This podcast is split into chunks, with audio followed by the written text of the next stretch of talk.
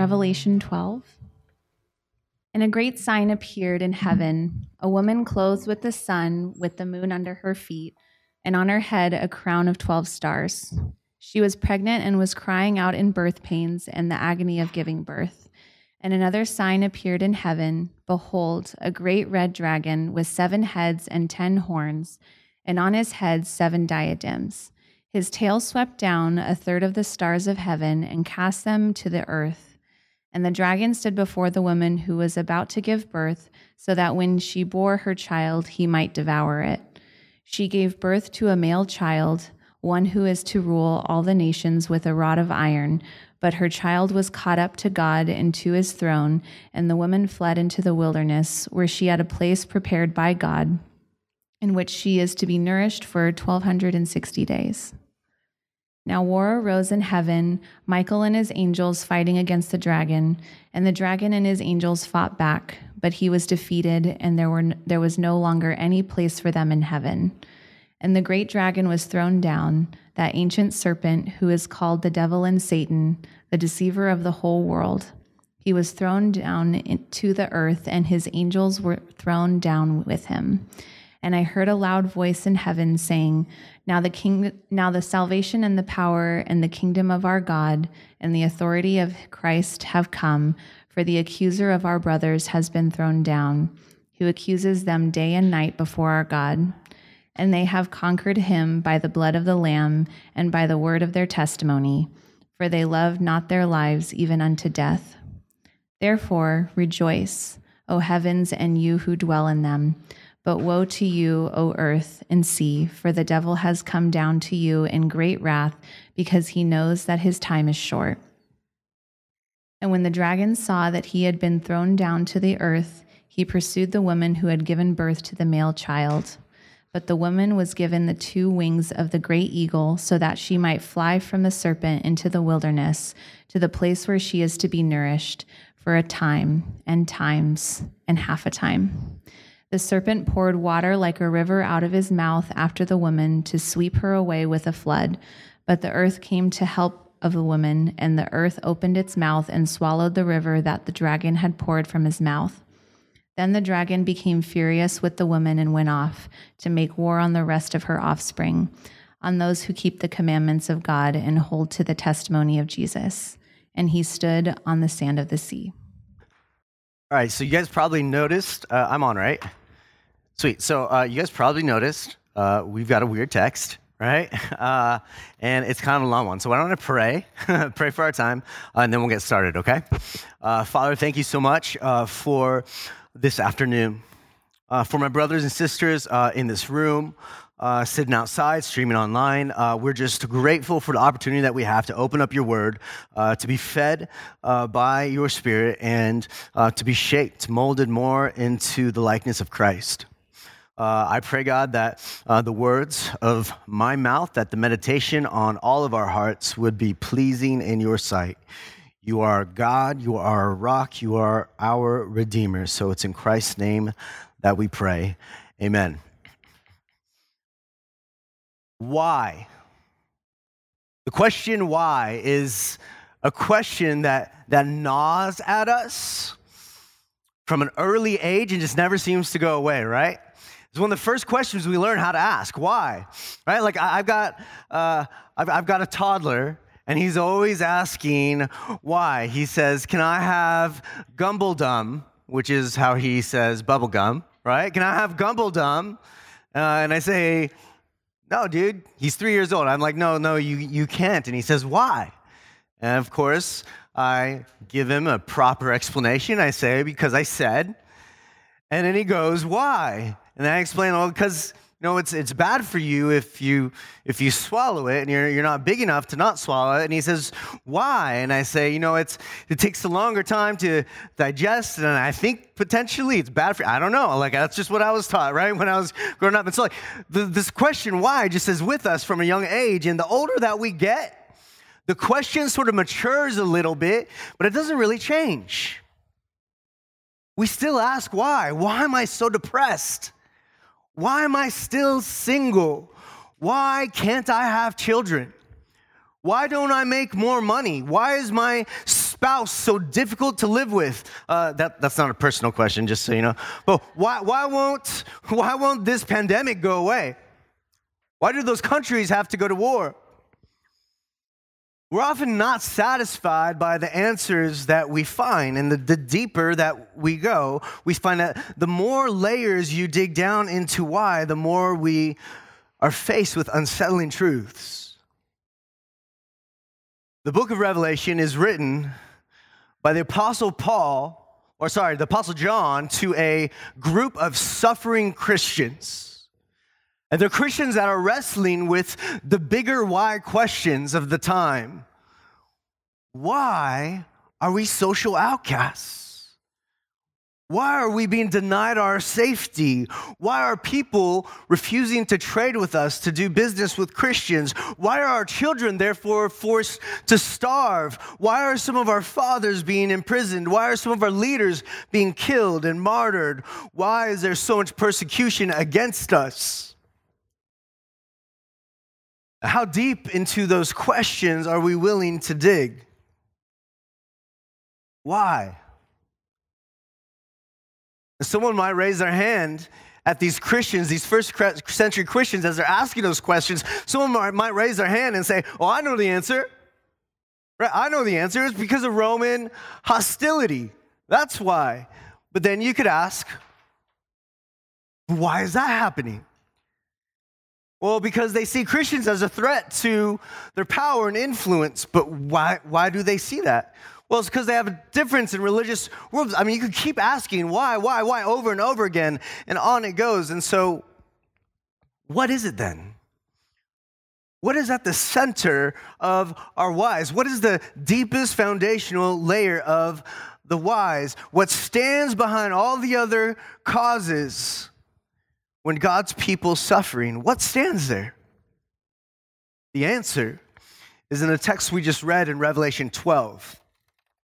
Now, you might think that that's this is weird for us to go into Revelation 12 because if you were here last week, you know that Revelation 11 kind of seemed like the end, right?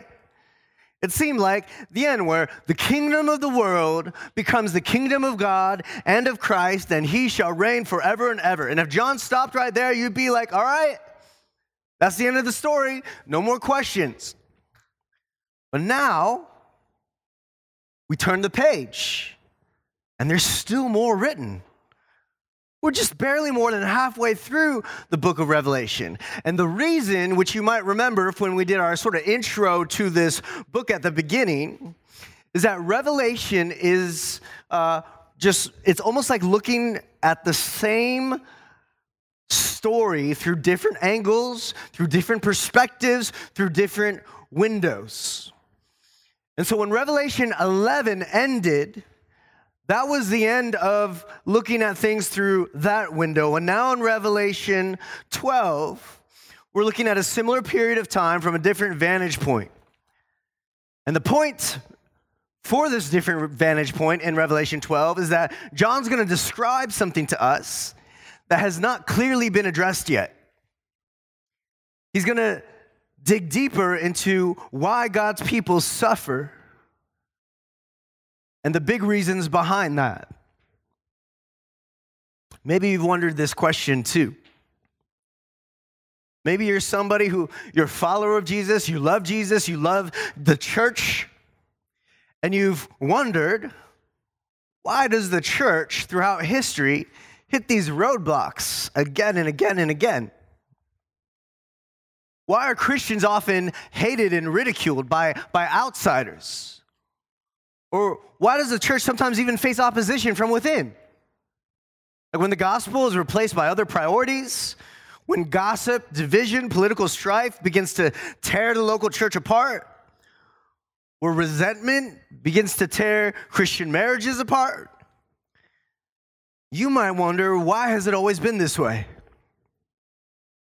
When you peel back all the layers, you see that underneath the sovereign hand of God is the reality that we have a very real spiritual enemy.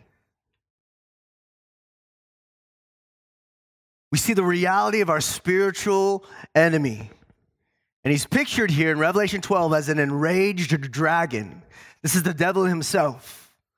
And that's what the next two chapters are about Revelation 12 and 13. But we're just going to look at that first part today. Revelation chapter 12. Here's the big idea in our text. I'll give it to you right now.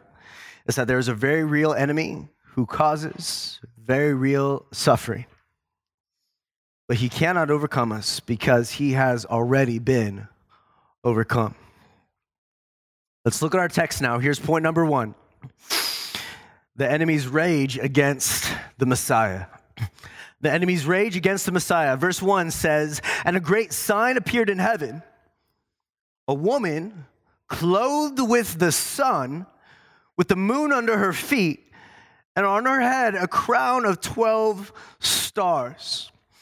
And so John's vision continues now in Revelation chapter 12, and he sees this woman. She's clothed with the sun, which I don't even know how you picture that, right? Like, that's how magnificent this image is. She's clothed with the sun. She's got 12 stars in her crown, the moon at her feet. Which, by the way, these descriptors are in the Jewish tradition, uh, were a depiction of Israel in the Old Testament. And so this woman here is a, is a metaphor for the nation of Israel. She's a metaphor for the covenant people of God. Verse 2, it says, She was pregnant and was crying out in birth pains in the agony of giving birth. And another sign appeared in heaven Behold, a great red dragon with seven heads and ten horns, and on his heads, seven diadems. What is this, right? Now, remember, in, in apocalyptic literature, when you see numbers, when you see images and, and beasts and animals, they often symbolize something else. We've already established that the dragon uh, symbolizes the devil. Why is it that he has many heads? The reason is he has many heads, specifically seven heads, is that tells us that there is a fullness to this evil. Remember, in the book of Revelation, the number seven means fullness. So there is a fullness to this evil. In other words, we can see that evil has a reach everywhere and in everything. Another word, way to say that is that evil is both personal and it's systemic. It's both now and it's generational. And because of that, you can't, you can't always solve evil through simple means. You can't eliminate racism by just educating people. You can't eliminate poverty through welfare. You can't eliminate violence and aggression by dealing with mental illness. If you that doesn't mean that, that those things don't help in some way, but if you think that you can simply deal with those things uh, through those means, then you don't full understand the, the, the fullness of evil.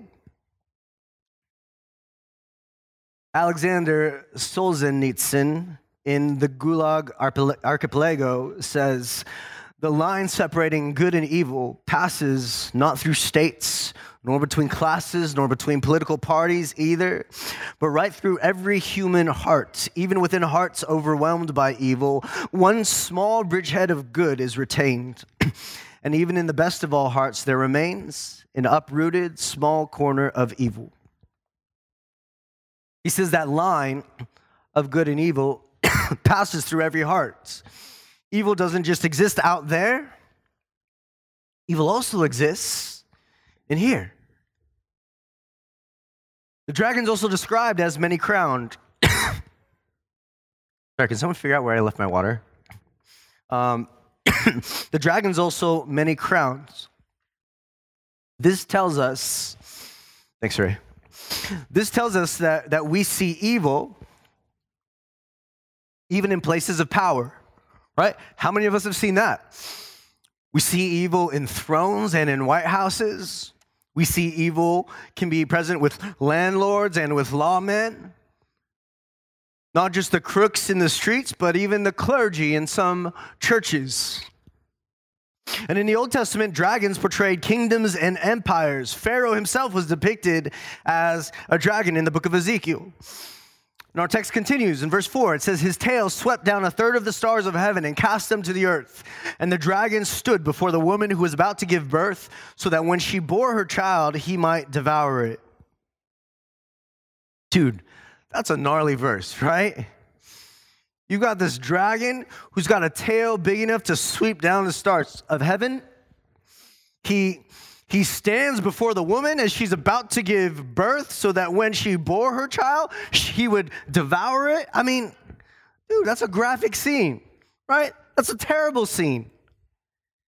That's, that's the point.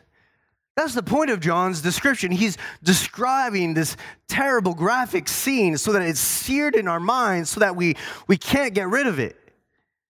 He's pointing to the pervasiveness of evil.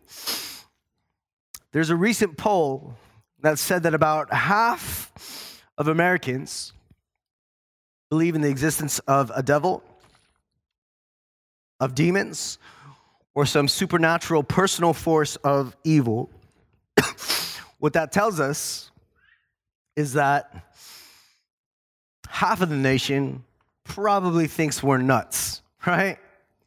Probably thinks Christians are nuts. Like most people don't even believe there's such a, a, a concept as objective evil. Like, according to expert philosopher Susan Neiman, this, this line of thinking that there is such a thing as objective evil, she says this line of thinking where people are, are critical of that and skeptical of that has been going on for hundreds of years. Until, she points out, until suddenly the atrocities at Auschwitz in World War II. Before then, philosophers had a hard time agreeing on uh, whether evil actually existed or not.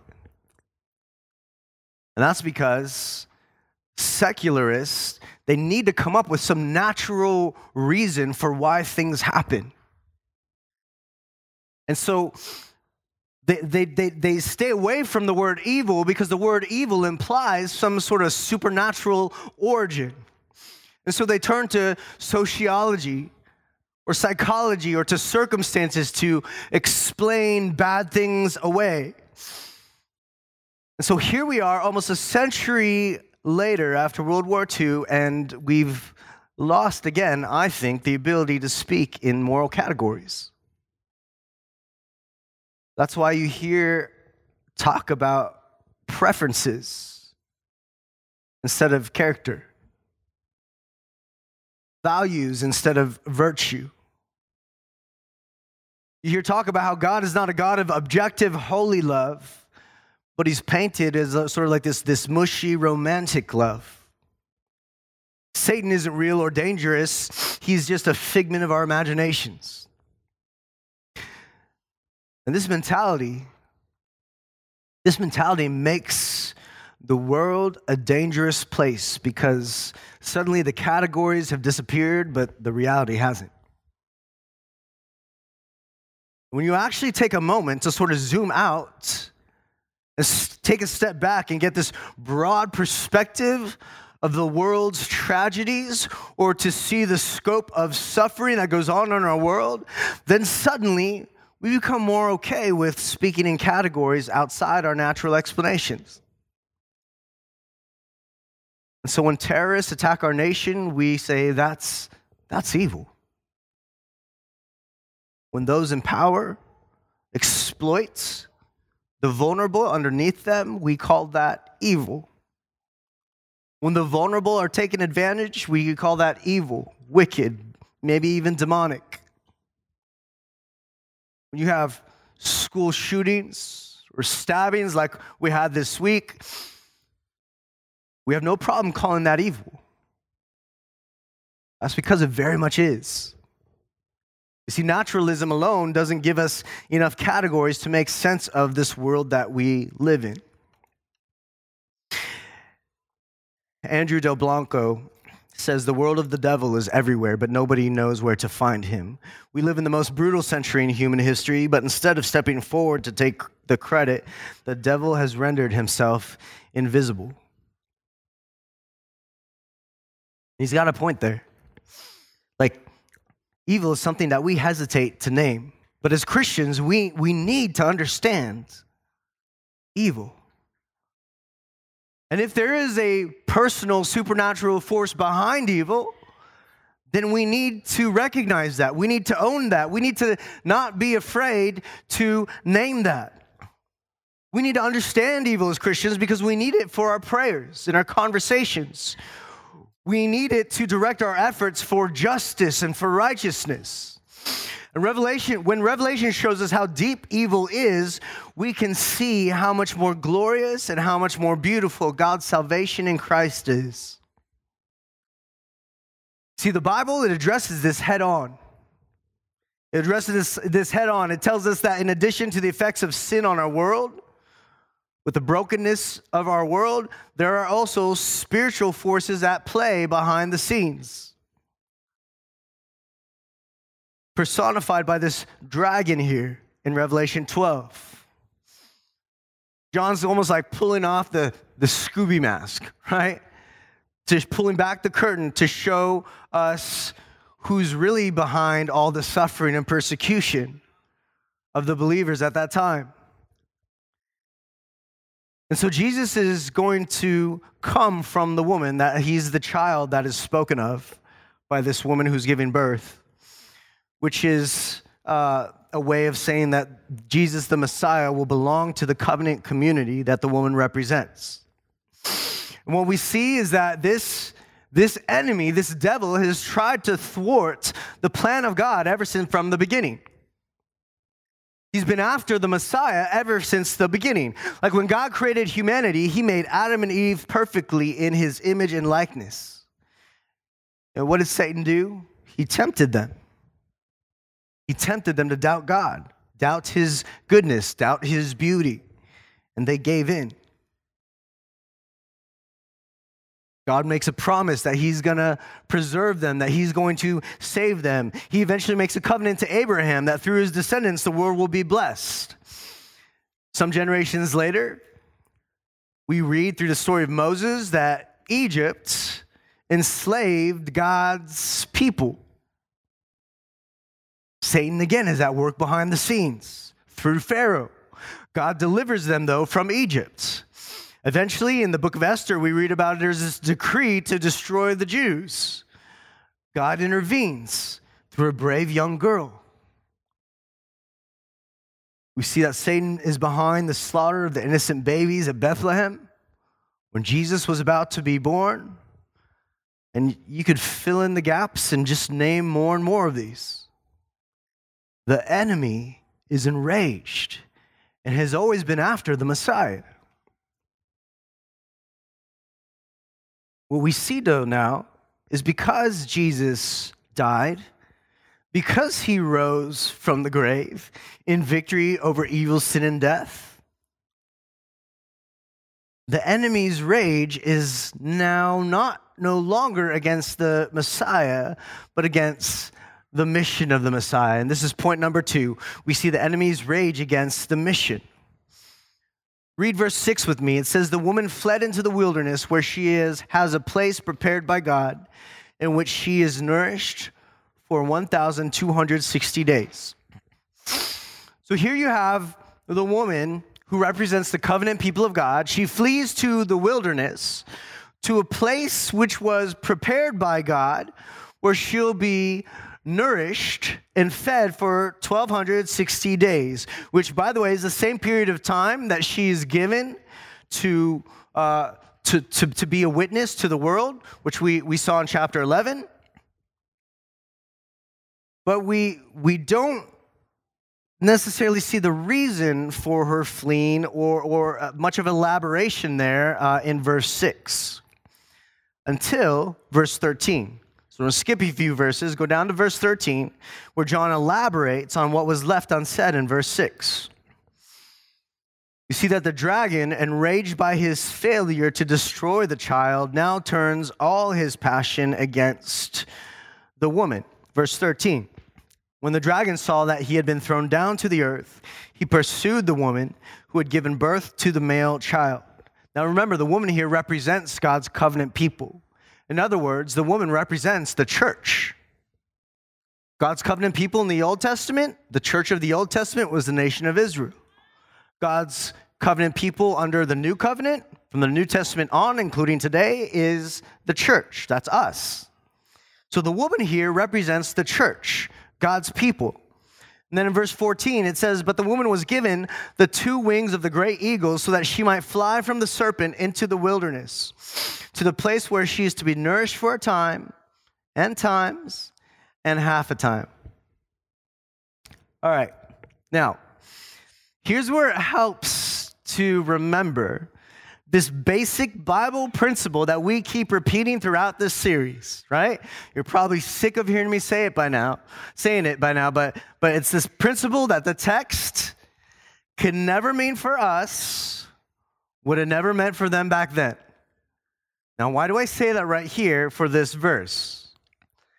is because if you grew up in most American evangelical non denominational churches uh, in the last hundred years, right? If you have any sort of church background here, any sort of dispensationalist background, you were probably told that here is where the United States of America finally shows up in the book of Revelation. Our great nation is mentioned, where you might be like, where is that? where it says right there in, in verse 14 the two wings of the great eagle. No joke, no joke, all right? One of the most predominant uh, dispensationalist teachers who influenced a lot of teaching, like over the last uh, century, Hal Lindsey says that this right here is where the gray eagle, that's where America comes in. And he says that that is that what's being described here is a massive airlift operation of a US aircraft. Where the Israelis in the last few years of the tribulation were going to get picked up, saved by America, and taken over to the hidden city of Petra. Now, would that make any sense to the original audience of this letter? No. No. Because unfortunately for them, the only categories for interpretation they had were biblical ones. They would have realized that that that that phrase, like that teaching for what it is. Right? Now, look, I don't I don't like to speak like disparaging of like other people, but like anyone who says that this is America in verse 14 is a clown. All right? Is a total clown. All right? What's being described here and the only way, way that the best way to know what's being said in the book of Revelation is by having a clear understanding of the Old Testament. And anybody that has a basic of an understanding of the Old Testament narrative would be able to see that what's being described here is using imagery and symbols and language from the Exodus story. Because in the Old Testament book of Exodus, who is likened to a dragon? I mentioned earlier Pharaoh. What country is the enemy of God's people? Egypt. And what is the place God's pro- or God provides for protection after the Exodus? The wilderness. The wilderness. And so, with that imagery, God is making a point of how the same way that he saved and delivered and protected his people before through the Exodus story is the same way that he's going to deliver and protect the New Testament church under persecution. Now, with that imagery, did God speak when referencing um, where, where is it that he, he spoke in referencing to the deliverance of his people out of Egypt?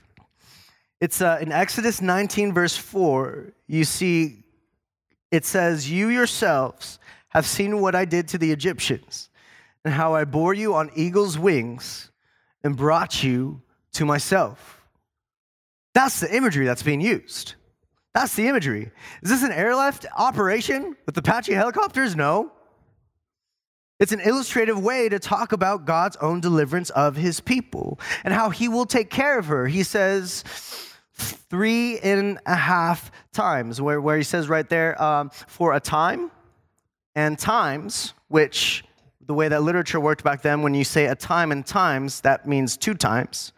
And then, uh, so times equals two times and a half a time. So that's one plus two plus a half. So that's three and a half times. That phrase, a time and times and a half a time, is taken straight out of Daniel chapter 7. And in Daniel chapter 7, it's referring to the time where there was this violent Jewish oppression happening under the Syrian king of Antiochus Epiphanes. In the book of Revelation, these times of persecution, three and a half years, three and a half times, was used to refer to the time between the two comings of Jesus. Between his first coming, which has happened in our history, and his second coming, which has yet to happen in our timeline. And so what he's saying, if you're tracking with me, is that uh, basically God is going to, from the time that Jesus first came to the time that he's going to return, between those two times, which is symbolized by three and a half times, between those two bookmarks, God is going to keep his people safe, regardless of what violence happens against them, regardless of what persecution happens against them, he will keep them safe. He's talking about the tribulation. Some people you may have heard have taught that the tribulation is a future time that is like seven years. We don't believe that because John begins the book saying, I'm your fellow companion in the tribulation. The tribulation is right now. The tribulation was back then. We continue to describe this as the tribulation until Jesus returns. Now, when the woman is hiding out in the wilderness, she's protected in a place prepared by God. What does that mean? You see, once the woman is in the wilderness, does that mean because she's protected by God that there's no more suffering? does that mean there's no more suffering? Right? Like, what, what do you think? Have Christians suffered throughout history? So it can't mean there's no physical suffering, right?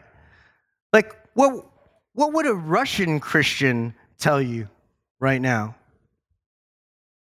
What would a Chinese Christian tell you? Or a Nigerian Christian? Or Pakistani Christian? Or North Korean Christian?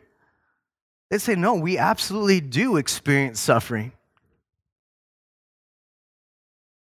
You see, the dragon's pursuit of the woman, the church, and God's protection of them are happening simultaneously. It's not that the dragon can't cause her suffering, it's that the, dragon can't destroy her through that suffering. Does that make sense? So it's not that the dragon can't cause some type of suffering, but it's that the dragon can't destroy her through suffering.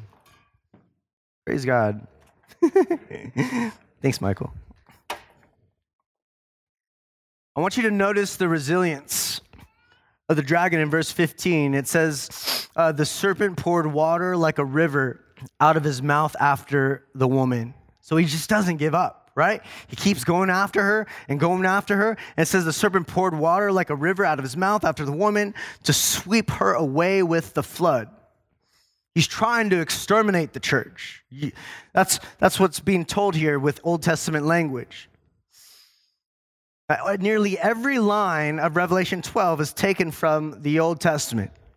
In the Old Testament, the enemies of God are frequently described as an incoming floodwaters from which God delivers them.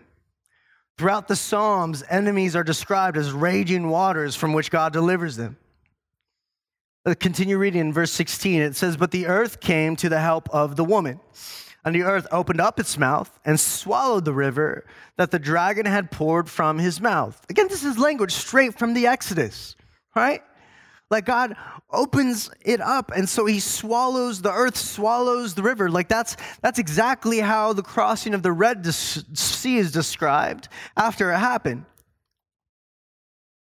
The next, we see in verse 17, it says, The dragon became furious with the woman and went off to make war on the rest of her offspring, on those who keep the commandments of God and hold to the testimony of Jesus. And he stood on the sand of the sea. So here, the women and her offspring refers to the church back then and the church throughout the ages. That tells us that not only in the first century, but even today, even in this age, the church will be relentlessly pursued by her enemy, the devil. Look, this is important for us to recognize that because the devil has been defeated, but he hasn't been utterly destroyed.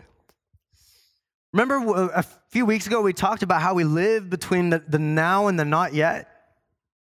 So there are is a sense into which, like, yes, we experience victory over the enemy now because of what Jesus accomplished through his cross and resurrection. But there's still a sense into which it's not yet fully realized. Yes, we sin no longer is our master, but we will also still be tempted by sin. We'll, we'll, still, we'll still fall into sin at times. The difference is that instead of loving our sin, we're going to hate our sin. The difference is that now we get to repent and, and enjoy grace when we do sin. You see, the dragon hasn't been defanged so that he can't do battle against a believer. But it is true that he cannot hurt us spiritually. He can't hurt us spiritually. He can't take our faith away. He can't take our hope away. He can't take our eternity away.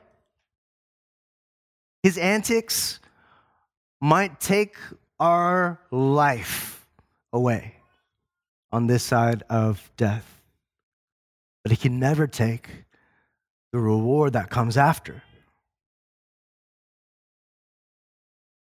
See, if he can't have the Christ, then this dragon will redirect all his efforts toward the church. That's what he's doing. That's what he's done. And so we find hope now in point number three, where we read about the enemy's ruin. The enemy's ruin. Verse 7 says, we're going back now to what we skipped. In verse 7, it says, A war arose in heaven. Michael, the archangel, and his angels fighting against the dragon.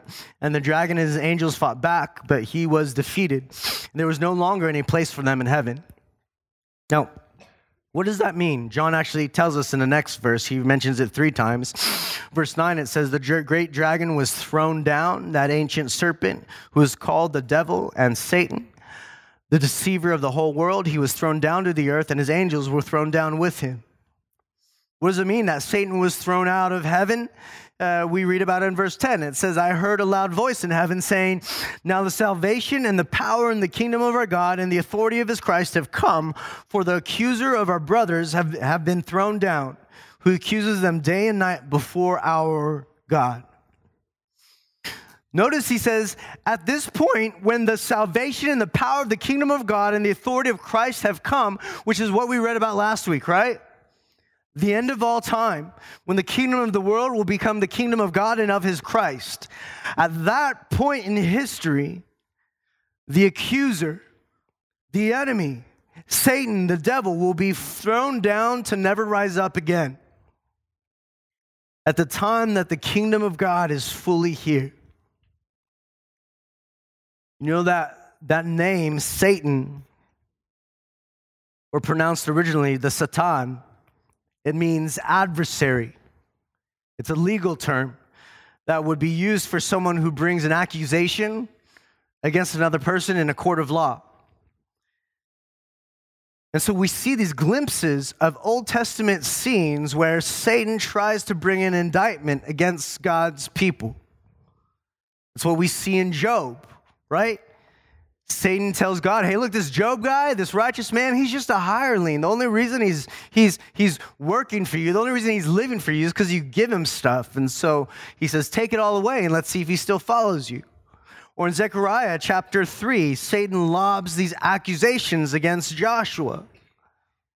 Satan is the great accuser.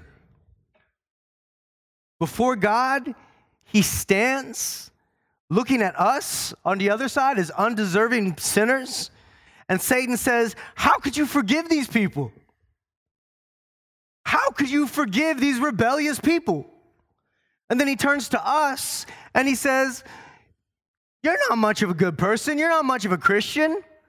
I see through you. I see, I see through your front, through your mask, through your posturing. You don't deserve heaven.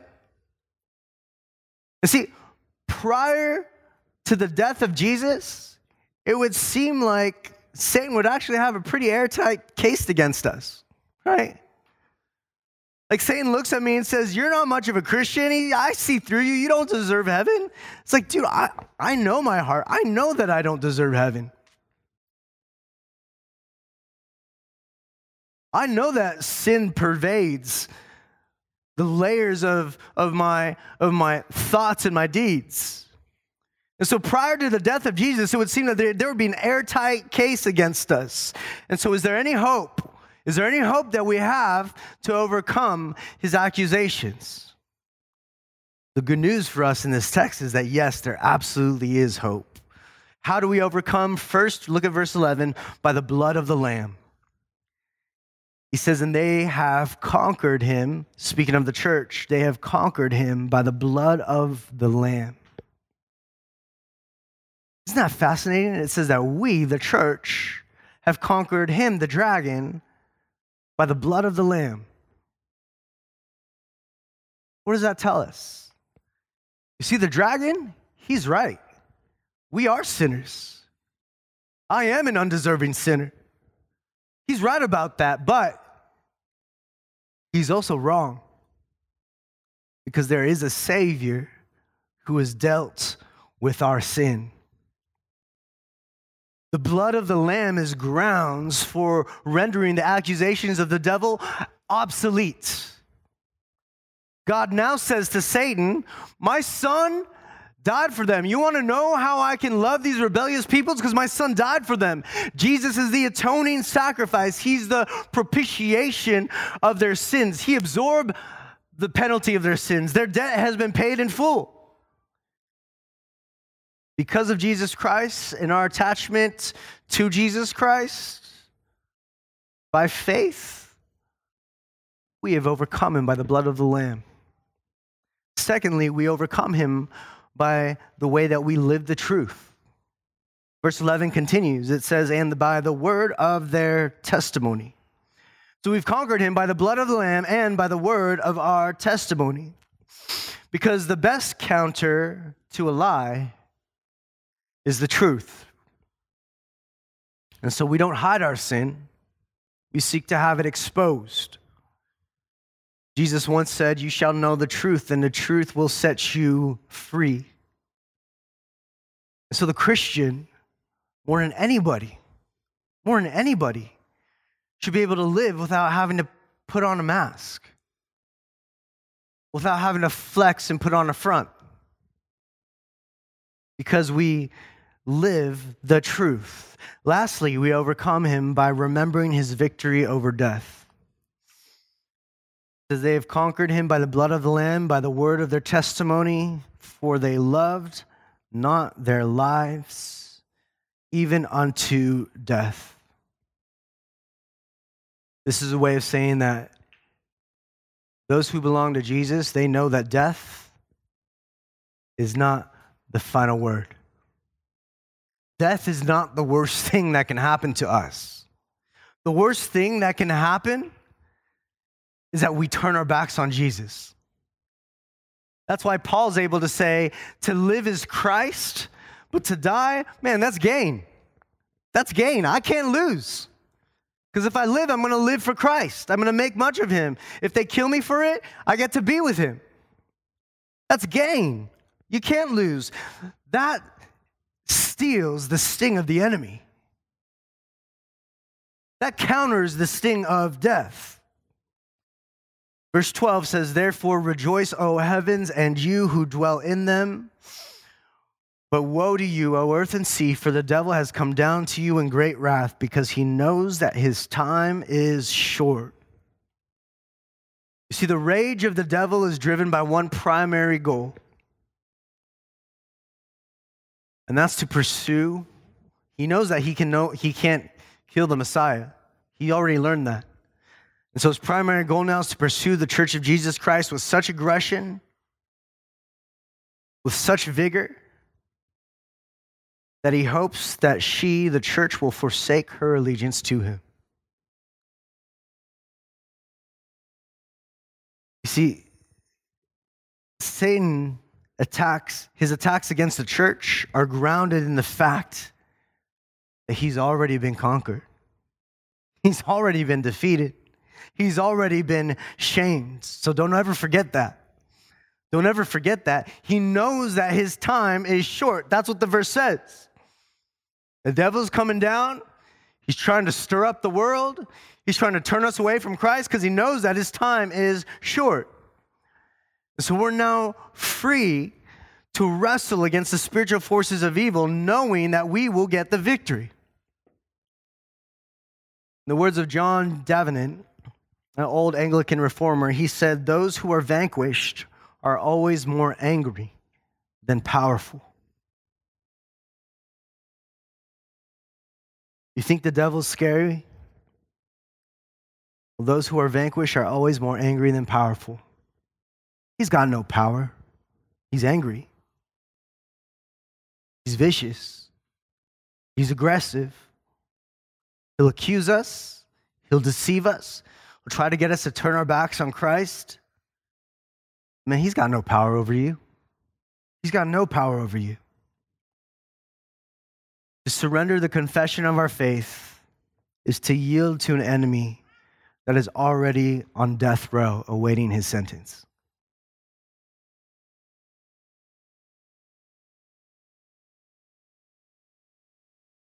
Yes, there's a real enemy. Yes, he can cause real pain and suffering, trauma. But no, he will not overcome you. He cannot take your hope, he cannot take your faith, he cannot take away your eternal life and joy. He will not overcome you because he's already been overcome. And because of that victory that we have in the death and resurrection of Jesus, we can sing the words boldly that we sang earlier this morning that when Satan tempts me to despair and tells me of the guilt within, upward I look and see him there, speaking of Jesus, who made an end of all my sin. Because the sinless Savior died, my sinful soul is counted free. For God the just is satisfied to look on him, pardon me. Thank you for listening to the King's Cross Church podcast. We'd like to encourage listeners to be part of a local church gathering. If you're ever in the Orange County, California area, we'd love it if you come by and visit on a Sunday morning. For meeting times and locations or any other information about us, please visit kx.church. There's no .com in that, just kx.church. Thanks again for listening.